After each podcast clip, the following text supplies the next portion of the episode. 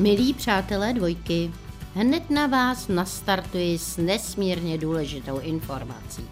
Zdali pak víte, a předpokládám, že většina z vás, normálních lidí to neví, že v 19. století žil v Anglii král šviháků, kterému se dokonce říkalo Bo Bramel, neboli krásný pan Bramel. Mytí mu trvalo dvě hodiny, kravatu si vázal tři hodiny, výrobou jeho rukaviček se zabývali tři lidé, z čehož jeden se specializoval výhradně na palce. Místo krému na boty používal pan Bramel pouze pěnu ze šampaňského a na lásku mu čas nezbýval. Jedinou vážnější známost odvrhl se slovy.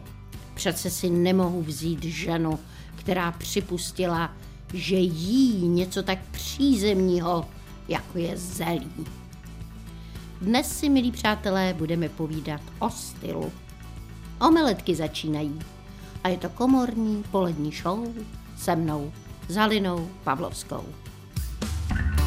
Český rozhlas dvojka. Rádio, které vás baví. Milí posluchači dvojky, já mám ke stylu takový ambivalentní vztah. Řekla bych, že se mi líbí, když má někdo styl, ale že nesnáším jakékoliv diktáty módy i společenských manírů. Když mi někdo řekne, že fialová ovládne jaro, pomyslím si, že fialová bude vládnout beze mě. Že sice mám moc ráda kytičky fialky a jako dítě jsem milovala fialkové bombonky, ale ve fialových šatech vypadám jako kříženec kurtizány s ošoupaným divanem. Věřím, že je zdravé otužovat se ale vím, že kdybych se já vrhla nahá do Vltavy, tak zaprvé by se voda vylila z břehů, ale dostala bych sněť a mé cévy by se zúžily natolik, že by můj mozek bez špetky krve vyprodukoval maximálně povzdych. Ne! Přiznám se, že některé životní styly mi dokonce tak lezou na nervy, že k vyjádření svých pocitů bych musela použít velmi jadrné české sloveso. No ale já se ovládnu a pokusím se ke stylu přistoupit objektivně. Takže někdo má třeba rád stylový nábytek. Proč ne? Někdo má rád určitý styl v hudbě. Někdo se stylizuje do role, která mu nesedí. A někdo má podivný styl výchovy svých dětí. A hodně lidí není spokojených se svým životním stylem. A hodně žen ovlivňují módní styly. A všichni máme často dojem, že život je zápas ve volném stylu. Můj tatínek měl zvláštní styl práce. Podotýkám, že vzhledem k tomu, že otec si mě pořídil v pozdním věku, tak si ho většinou pamatuju už z doby, kdy sice byl aktivní, ale byl senior a nechodil do zaměstnání. Trávil čas doma. A v noci pořád svítil lampičkou u postele a četl básně. A potom zhruba do deseti dopoledne podřimoval a pak byl hodinu v koupelně, kde se pečlivě holil a mil si hlavu a krémoval se a lil na sebe pitralon a pomádoval si vlasy. A potom v čisté polokošili s krátkým rukávem a v šortkách odešel do kuchyně, kde si uvařil asi litr čaje a s ním se odebral k šachovnici, aby sám se sebou sehrál partii po vítězné hře, protože když hrál se sebou, tak vyhrál vždycky, si oblékl pruhovaný froté župan, promnul si prsty, rozevřel černé desky, v kterých měl asi tisíc popsaných papírů. Do psacího stroje zasunul čistý list z kopíráky, promnul si opět prsty, jako kdyby teď už to mělo začít. Položil prsty na klávesnici a Začal se dívat z okna. A díval se tak dlouho, dokud máma nezakřičela oběd. A táta jakoby neochotně opustil svou židli a šel se najít do kuchyně, anebo zařval, jsem básník a básníci hladoví. A dál koukal na rušnou žitnou ulici, dokud se k němu nepřikradla neviditelná můza, nepolíbila ho na čelo a on nenapsal název své nové básně a po názvu většinou následovala tvůrčí pauza, která trvala několik dnů, někdy týdnů a občas i let. Ale pravda je, že tatínkův styl práce nesl své ovoce. Táta napsal moc hezké verše, které mi slzy vhánějí do očí.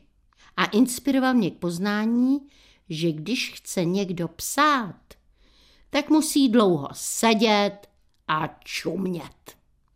Životní styl mého otce by se dal velmi jednoduše vyjádřit větou. Nikdy se před nikým neponižuj. Životní styl mé maminky se dá odvodit z věty, kterou k té tatínkově vždycky dodala. Tatíček má pravdu, nikdy se neponižuj. Počkej, až kolik ti nabídnou peněz. Omeletky Haliny Pavlovské Na dvojce. Smažíme omeletky na dvojce a povídáme si o stylu. Můj styl práce by se dal vyjádřit asi takto. Ovšem nesmírně pomalu přemýšlím, někdy opravdu celé roky. A pak o tom rychle napíšu. A píšu se spoustou překlepů. A když náhodou píšu rukou, tak to po sobě nepřečtu. Můj přítel má zcela jiný styl práce. Je schopen mi dopodrobná, ale opravdu do sebe menších detailů popsat, třeba jak bude koupat našeho psa. Ukáže mi šampon, kondicionér, předvede, jak bude pejska masírovat, fénovat. Jednu po druhému utře tlapky a pak psa zavine do ručníku a pak? A pak je můj přítel po popisu své činnosti tak vyčerpaný, že si musí jít okamžitě lehnout. Jeho pracovní styl se pochopitelně netýká jen mytí psa. Jde o údržbu zahrady, úklid garáže, odvezení krámu do sběrného dvora. Můj přítel přesně ví, jak bude jeho činnost probíhat. Připraví si všechno, co bude potřebovat. Informuje o každém svém kroku mě, mou dceru, mé kamarádky i své kamarády a pak, pak padne jak utržená švestka. Tuhle mě přítel fakt ale hodně vytočil. Nahrávala jsem v rozhlase a on, že pro mě přijede a pojedeme koupit nějaké květináče na terasu. No tak jsem čekala před rozhlasem pět minut, deset, dvacet. No a pak mi zve telefon a mluvil nesmírně rozespalým hlasem a pak ještě uteklo půl hodiny a pak konečně přijel. A omlouval se, že si jen tak na chviličku sedl do křesla, že si bude číst, no a že usnul ani neví jak. No a jakou debilitu si to čet, soptila jsem. A vteřinu bylo ticho a on pak pravil. Tvoje povídky. Omeletky Haliny Pavlovské Na dvojce. O stylu a o stylech si povídáme dneska v omeletkách na dvojce. A myslím, že je docela stylové, že vám přečtu jednu ze svých povídek a snad při ní neusnete jako můj přítel. Moje povídka má název Ach, ta touha. Míša Muchač. Strašně se mi líbil. Byl menší než já, ale všimla jsem si jeho jizvy nad horním rtem a chtělo se mi plakat dojetím. Takhle to začíná u holčiček. Nelogicky. Najednou se podívají na spolužáka a něco se změní. Je to tady. Najednou holčička prohlédne a zhroutí se úžasem, že vedle ní existuje živočišný druh, který způsobí, že jí tluče srdce, že nemůže dýchat a že jí na celém těle naskakuje husí kůže. Míša Muchač byl trochu malý, proto seděl o tři lavice přede mnou a hrál hokej. Nosil takovou tu profesionální velikou brašnu. Tížila ho na rameni, že ho táhla skoro až k zemi a mně připadal strašně sexy. V noci jsem se převalovala, jak jsem nemohla usnout a věděla jsem, že přede mnou je něco vábivého a vzrušujícího, co souvisí s tím, jak o sebe někdy s Míšou zavadíme očima a jak jsme se tuhle srazili v šatně a oba jsme přitom zrudli. Myslela jsem si, že jde asi o lásku, o vážnou lásku kdy srdce buší, čelo se rosí a kdy i malé holky vědí, že se bez toho nedá žít. Bydlela jsem tehdy v Žitné ulici a on tam taky bydlel. Měli jsme stejnou cestu do školy, ale nikdy jsme nešli spolu. Vždycky jsme šli každý po jiné straně chodníku a vůbec jsme se na sebe nedívali. Až vždycky těsně před školou jsme vyhrkli ahoj a mně se zdálo, že Míša se maličko usmál. To, že jsme se ignorovali, to byl pro mě veliký důkaz silného citu. Kdyby na mě Míšovi nezáleželo, tak by přece ke mně klidně přišel, jako Kája Vavruška, který bydlel taky blízko. A občas mne ze soustředění na Míšu na protějším chodníku vyrušil svými řečmi o tom, jak jezdí na kole a jak pojede s rodiči na chatu. S Míšou jsme se posunuli v ději našeho vztahu, když jsme jednou u naší vyspělé spolužačky Ivonky Kráčmerové hráli hru na fanty. Nechtěla jsem odpovědět na intimní otázku, jestli jsem viděla svého tátu nahého. A tak jsem musela v rámci hry políbit nějakého kluka. Nikdy bych si Míšu nevybrala. Právě proto, že se mi tak líbil. Ale on najednou řekl, no tak si třeba klidně vyber mě. Mně to nevadí. Míša nosil zahraniční svetry s norskými vzory. Jeho táta už tehdy jezdil v nějakém cizím autě a já jsem se chtěla Míšovi moc líbit. A protože jsem se chtěla posunout od fondánový barviček, do kterých mě máma strojila, tak jsem tak moc naléhala, až mě vzala ke své dvorní švadleně. Bydlela v centru Prahy u kostela svatého Vojtěcha, kde jsem byla křtěná. Kdy byla za 25 let křtěná i má dcera. A ta švadlena měla veliký byt a byla silná a těžce dýchala. A myslím si a rozumím jí, že pořád jedla. V mé paměti ji vidím, jak žvíká a hledá jazykem zbytky pochoutek mezi zuby. S mámou jsme v obchodě s metráží vybrali látku, z které by se mi mohl ušít úbor. To je přesně výraz, který má máma používala. Úbor. Nikdy do té doby, a snad ani od doby, kdy máma umřela, jsem toto označení neslyšela. Ale bylo přesné. Nějak jinak bych nedokázala kreaci švadleny Mandisové pojmenovat. Máma se šklebila nespokojeností, když jsem sáhla po hrubém plátně, temně zeleném, jako listy rododendronu. A když jsem si k němu vybrala jemnější popelínek v barvě čerstvě vyrašené trávy. Už jsem měla prsa. Ještě ne tak obrovská, jako mám teď, ale už tehdy jsem je měla větší než většina dívek v naší škole a mé boky byly kulaté. A proto jsem intuitivně dospěla k závěru, že musím mít halenu rozšířenou do Ačka, aby se mé obliny skryly. A že by bylo fajn upozornit, že mám docela úzká záda. Ale nejdůležitější bylo, abych pod halenou schovala svá vypouklá stehna. Vypouklá stehna. I když se na sobě snažím tolik let vše optimisticky zkrašlovat a vidět se optimisticky, tak vypouklá stehna prostě obdivovat nejdou. Nelíbí se nikomu. I když nějaká holka docela štíhlá, jakmile se jí na stehnech boulují kalhoty, o je to v pytli. A pak pomůže jen halena dlouhá až ke kolenům a nejideálnější je taky volnější sukně. A kalhoty jsem chtěla rovné, chtěla jsem výstřih ve tvaru lichoběžníku a toužila jsem, aby má tunika měla kapsy a rukávy k loktům a na kapsy jsem si tehdy sama vystříhala z tmavě zeleného plátna čtyřlístek, velký jako dlaň a švadlena Mandisová mi ho na kapsy přišela ozdobným stehem. A právě tehdy u švadleny Mandisové na zkoušce, když na mě stehovala rukávy, které jsem chtěla mít posazené výš, aby zužovaly ramena a lehkým nařasením konturovaly celou linii těla, mi Mandisová omylem napíchla kůži. Přišel kladce. Ani jsem nemukla. Mandisová na to přišla, až když se mi tuniku snažila svléknout. Nešlo to. Švadlena látkou a mou kůží trhala a škupala, až jsem nevydržela a jemně jsem šeptla au. Na látce se objevila kapička krve. A tenkrát Mandisová přestala žvíkat a řekla mé mámě, ta holka umí trpět a možná, že to bude nejenom pro parádu. Pro Míšu Muchače jsem dost trpěla na školním výletě. Jeli jsme na slapy, v noci jsme tajně vylezli ze stanů a s několika pečlivě ukrytými lahvemi vína jsme se šli točit na dětský kolotoč.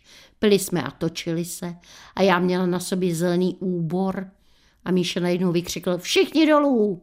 A všichni spolužáci se skočili, ale Míša mě na sedadle kolotoče přidržel a točil kolotočem pořád víc a ještě zběsileji, až jsem se bála a točilo se se mnou úplně všechno. A pak Bohuna Klotovská, která z nás všech byla nejchytřejší a nejautoritativnější, řekla a ušínek. A Míša mě nechal. A já spadla z kolotoče na zadek a okamžitě jsem si svůj zelený úbor poblinkala červeným vínem. A nedávno jsem našla fotku z tohohle výletu. Zadní strana fota je plná podpisů všech z naší třídy. Míša, muchač, mi k podpisu přidal přeškrtnuté srdíčko. To, že ho škrtl, mělo pádný důvod. Ten večer na slapech totiž skončil náš křehký vztah. Mně z něj bylo zle dva dny a Míša se poprvé hloubkově políbil s bydlem Bohunou. Když jsem je potkala za 30 let, byli pořád spolu.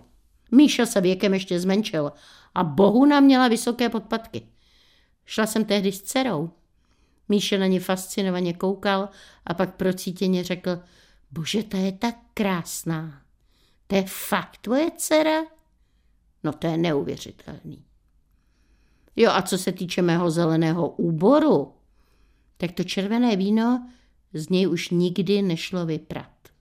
Ale asi to bylo dobře. Sice jsem na svůj model byla hrdá, ale s tím svým zelinkavě bledým obličejem v tom širokém zeleném plátně jsem vypadala jako mohutný ovadlý lopuch. A obávám se, že nejen na té staré fotce. Omeletky Haliny Pavlovské. V sobotu a v neděli v pravé poledne Na dvojce. Když se řekne touha a styl, tak mě nenapadá vůbec nic jiného než jídlo. A tak se hned vrhnu do vaření. A protože jíst ryby je zdravé, a protože je pořád zima a nám chybí vitamin D, tak si dneska dáme rybu. Mou diplomovou prací na FAMu byla televizní komedie, ve které hrály hvězdy jako Rudolf Rušínský, Slávka Budínová, Vladimír Dlouhý, Ivana Androlová, Dáša Veškrnová. Jsem na tu komedii trochu pyšná, ale teď ji zmiňuji proto, že se jmenovala Sardinky a neb život jedné rodinky. No a my si právě teď sardinky připravíme. A to takhle, pište si. Na sardinky na grilu s rajčatovým salátem potřebujeme 400 gramů sardinek, olivový olej, citron, sůl. A potom ještě hrst hladkolisté petržele, hrst bazalky, čtyři lžíce zelených oliv bez pecky, dvě lžíce kaparů, dva stroužky česneku, jednu lžíci citronové šťávy, olivový olej, sůl, pepř. No a na rajčatový salát potom budeme potřebovat šery rajčátka, menší červenou cibuli, opět olivový olej, opět trochu petržele, vinný ocet, třtinový cukr a pochopitelně pepř. A nejdříve si připravíme salsu na ty sardinky. Bylinky nasekáme na drobno, stejně taky česnek, olivy a kapary, přidáme citronovou šťávu a olivový olej, sůl, pepř a dobře promícháme. A potom si nakrájíme rajčata na salát. Očistíme si cibuli, nakrájíme rajčata na tenké plátky, cibuli taky, lístky petržele nasekáme najemno a všechno smícháme a ochutíme olivovým olejem, vinným octem, cukrem, solí a pepřem. No a potom si rozpálíme grill, klidně v troubě, sardinky očistíme, otřeme do sucha papírovou utěrkou pozorně, potřeme olejem olivovým a osolíme. A potom sardinky naskládáme na grill a z každé strany grillujeme asi 3 minuty. Ty grillované sardinky zakápneme citronovou šťávou a zasypeme bylinkovou salsou. A podáváme s rajčatovým salátkem a s bylinkovou bagetou. A fakt je to moc dobré. A platí pro zdraví celé rodinky, upečte si sardinky. Milí posluchači, dnešní omeletky podáváme na dvojce stylově. A stylové je podporovat vaše schopnosti, zejména ty autorské. A proto vám teď přečtu dopis, který mi udělal velkou radost. Paní Halino Pavlovská, co mi to děláte? Sníh není, tedy sobotní a nedělní liže odpadly. Na zahradě se také ještě pracovat nedá. A tak v sobotu a v neděli v poledne vařím a často poslouchám vaše omeletky. A všechny vaše příběhy pochopitelně hned evokují příhody, které se staly mně. Některé mám pro sebe i zapsané. Myslím, že každý den nutně musí přece přinést něco, co stojí za vyprávění, za zasmání a třeba i za smutnění. Nemám literární ambice. Nezaznamenávám své příběhy poetickým jazykem. Přesto jsem neodolala a už jsem na vaši výzvu reagovala. Dokonce jste prý můj příběh o našem psovi, který se zúčastnil cizí svatby, v rozhlase přečetla. Ale jinak končí ty mé zážitky z cest a příhody mé rodiny a naší ulice u mě v šuplíku. Vaše vzpomínka na cestu do Itálie na gardu mě nenechala klidnou. I já tam mám přeci místo, které mě okouzlilo. No a musím se o to nutně podělit. Cestou do Francie jsme s manželem zvolili malou zastávku v Itálii. Děti pořád mluví o krásách kolem jezera Lagarda. No tak to zkusíme jednou vzít do naší oblíbené Francie oklikou. Při hledání ubytování jsem s ohledem na naši peněženku klikla náhodou na hotel, který sice nebyl u jezera, dokonce od něho je dost daleko, ale zase nebyl moc daleko od dálnice. Proto asi ta cena byla pro nás přijatelná. A nakonec jedeme autem, k jezeru můžeme jistě pohodlně dojet a udělat i nějaké ty výlety za krásami gardy. Cesta na místo byla dlouhá, navíc nějaké zdržení na dálnici. Místo předpokládaného času nás navigace dovedla na místo až po desáté večer. Měla jsem trochu obavy, jak to naše ubytování se spožděním dopadne. Zastavili jsme, vystoupili z auta a čekal nás šok. Před námi malé náměstí, nic moc, normální asfalt. Po obou stranách náměstíčka budovy s osvětlenými arkádami. V jedné z nich hotel. A před námi osvětlený kostel. Tedy, jak jsme později zjistili, přesněji svatyně a poutní místo Santuario Madonna del Frasimo z 16. století. Z každé strany vysoký cipřiš. A nad jedním měsíc v úplňku a nad námi už jen teplá hvězdná noční obloha. Nádhera, která bere dech. Jak se ukázalo, nic pak už nebyl problém. Výlety jsme podnikli, mnohá místa si prohlédli, ale tohle večerní náměstí vždycky vítězí. Už jsme si návštěvu zopakovali několikrát. Vždycky je to místo něčím magické. A proto vám píšu do omeletek. Výborné je ubytování, příjemná obsluha a báječná je tu i kuchyně. Hotel vede asi celá rodina. Sedí u večeře z hosty výdelně. Těch tady moc nebývá. Turisté asi večeří někde v restauracích s výhledem na jezero. A my, protože jsme cizinci, jsme mohli místo výběru z jídelního lístku přijmout nabídku a ochutnat, co si k večeři připravila právě tahle italská rodina. No kdo by takovou nabídku nepřijal? Myslím, že nejsem jediná, koho vaše vzpomínání na zajímavá místa vyprovokovalo k reakci. Snad vás ta záplava dojmů z cest posluchačů neunaví, protože hrozí, že tou přemírou božen může být i tvůrce omeletek zmožen. Omeletky Haliny Pavlovské Na dvojce. No, já moc děkuju paní Jiřině Zahradníkové, která napsala tento krásný dopis a vůbec nejsem zmožená. Milí posluchači, já očekávám vaše zážitky a prosím vás, pište mi je. A pište je na adresu halina zavináč rozhlas.cz a nebo je posílejte na adresu Českého rozhlasu dvojka Vinohradská 12 Praha 2 120 00. Milí posluchači, tématem dnešních omeletek na dvojice byl styl. No ale už jsme omeletky skoro dosmažili. A představte si, že jsem se v pídění po stylech dočetla, že stylista Jamie Ferguson z Londýna se specializuje na komplexní služby. To znamená, že klientce Doporučí nejenom účes, styl oblékání, brýle a tak dále, ale on doporučí i psí rasu, která se k ní nejlépe hodí. No a určí taky typ a barvu auta. A v poslední době také určuje, jak by měl vypadat klienčin partner, aby se za něj ve společnosti nemusela stydět.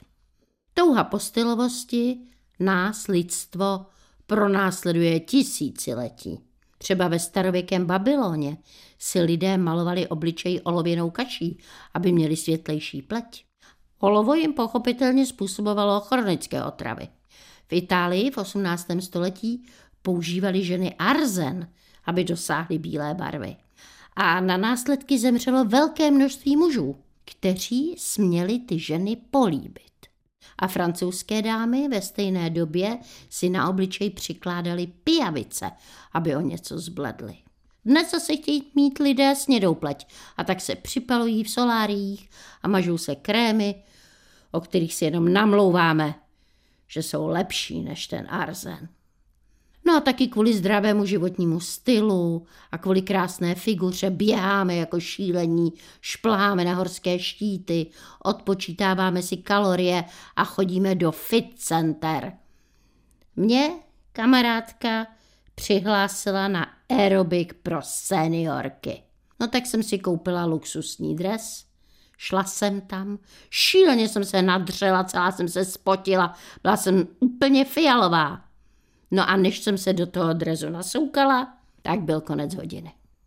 Jo, a víte, že vzhledem k tomu, že země není dokonalá koule, její přitažlivost se v různých místech mírně liší, takže když na severním pólu vážíte 100 kilo, tak na rovníku máte jenom 99 kilo 85. Takže já už přesně vím, kam pojedu. No a co říct na závěr? Snad jenom tohle. Pamatujte si, že nikdy není stylový mít kulový. Vaše Halina Pavlovská.